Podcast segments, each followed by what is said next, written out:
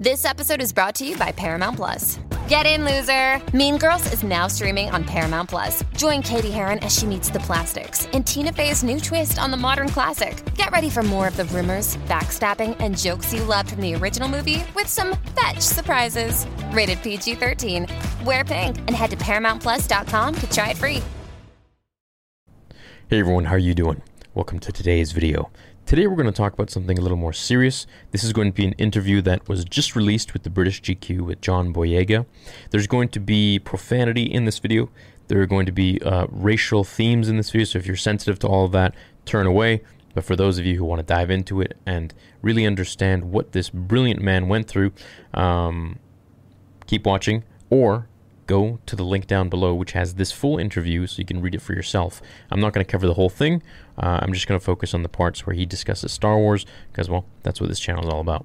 So, in this video, we're going to go over a few different things. Now, if you didn't know, um, John Boyega's character as Finn was complete bullshit.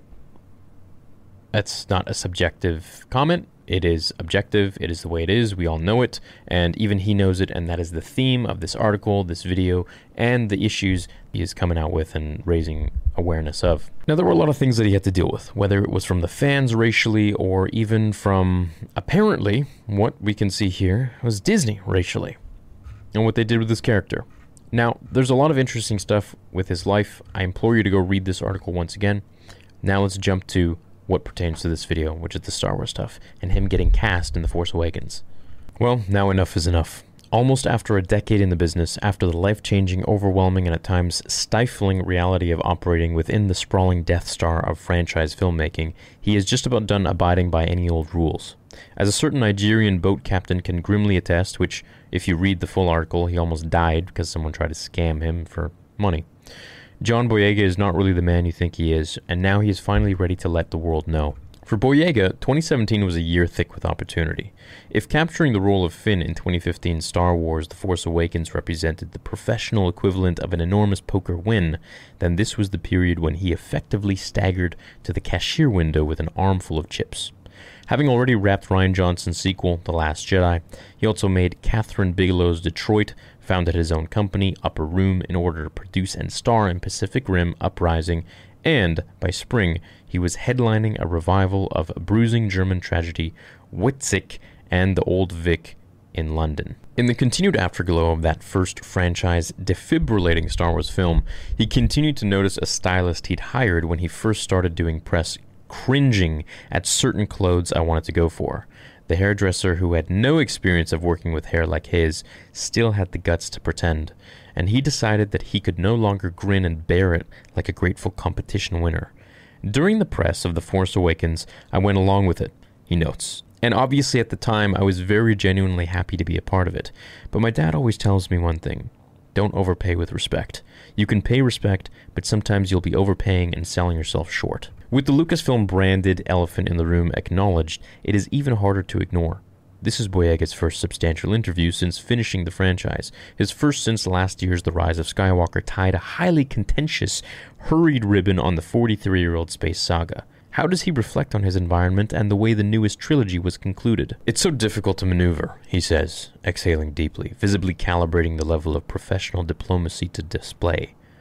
You get yourself involved in projects and you're not necessarily going to like everything. But what I would like to say to Disney is do not bring out a black character, market them to be much more important in the franchise than they are, and then have them pushed aside. It's so difficult to maneuver, he says, exhaling deeply, visibly calibrating the level of professional diplomacy to display. You get yourself involved in projects, and you're not necessarily going to like everything.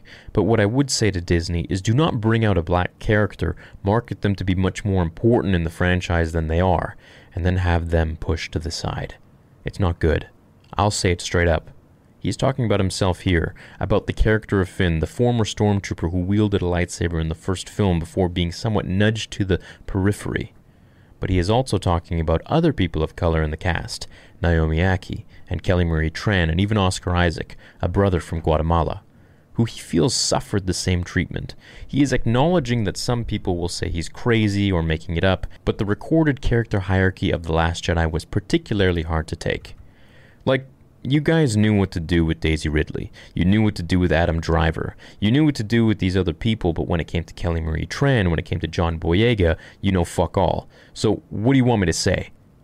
What they want you to say is, I enjoyed being a part of it. It was a great experience. No, no, no. I'll take that deal when it's a great experience. They gave all the nuance to Adam Driver, all the nuance to Daisy Ridley. Let's be honest, Daisy knows this, Adam knows this, everybody knows. I'm not exposing anything.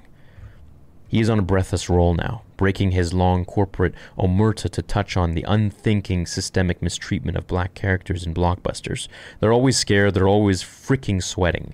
And what he sees as the relative salvage job that returnee director J.J. Abrams performed on The Rise of Skywalker everyone needs to leave my boy alone. He wasn't even supposed to come back and try to save your shit even though he also acknowledges that it was an amazing opportunity and a stepping stone that has precipitated so much good in his life and career, he is palpably exhilarated to be finally saying all this.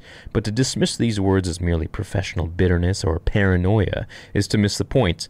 His primary motivation is to show the frustrations and difficulties of trying to operate within what can feel like a permanently rigged system.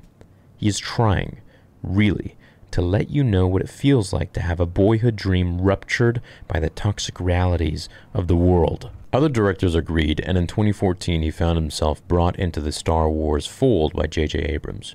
Cue his reveal as a conflicted stormtrooper once known as FN 2187, an absurd attempted boycott, the fourth highest grossing film of all time, and laterally, the millions that enabled Boyega to surprise his parents with their own brand new house three years ago.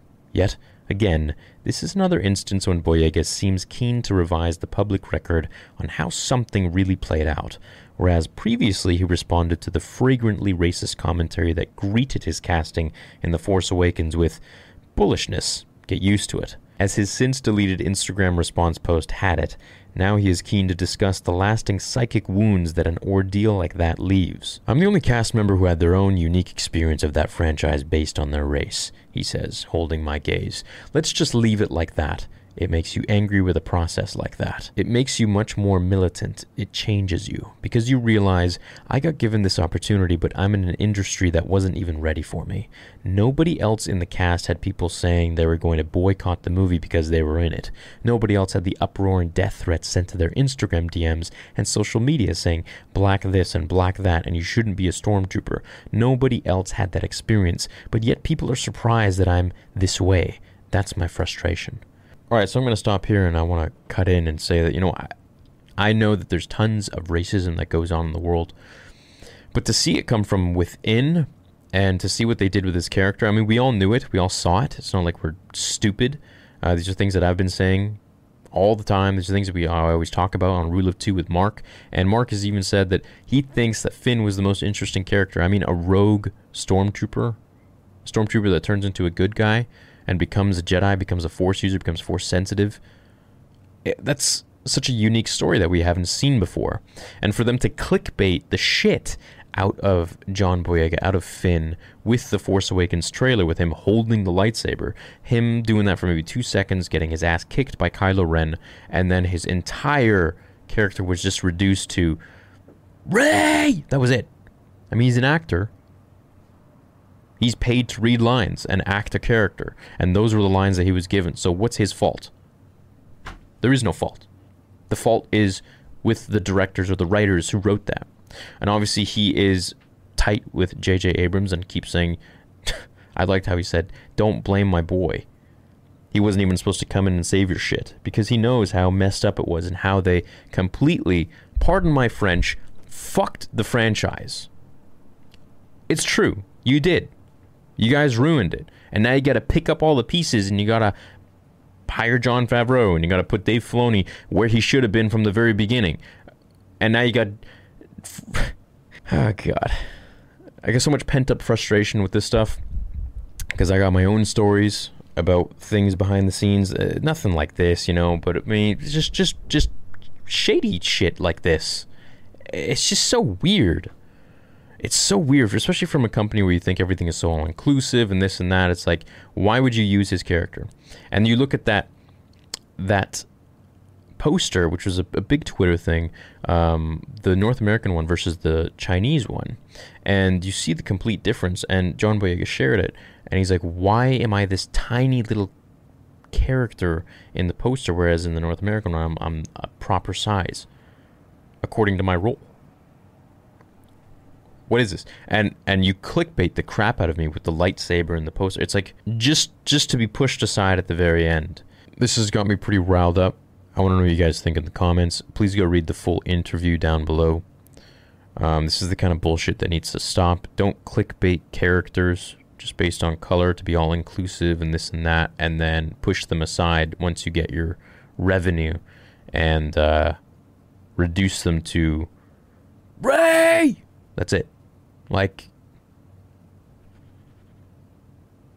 there's a lot more you guys can read it's a very great interview about his whole life and all his experiences with everything. So I'm going to link it down below. I'll catch you guys next time.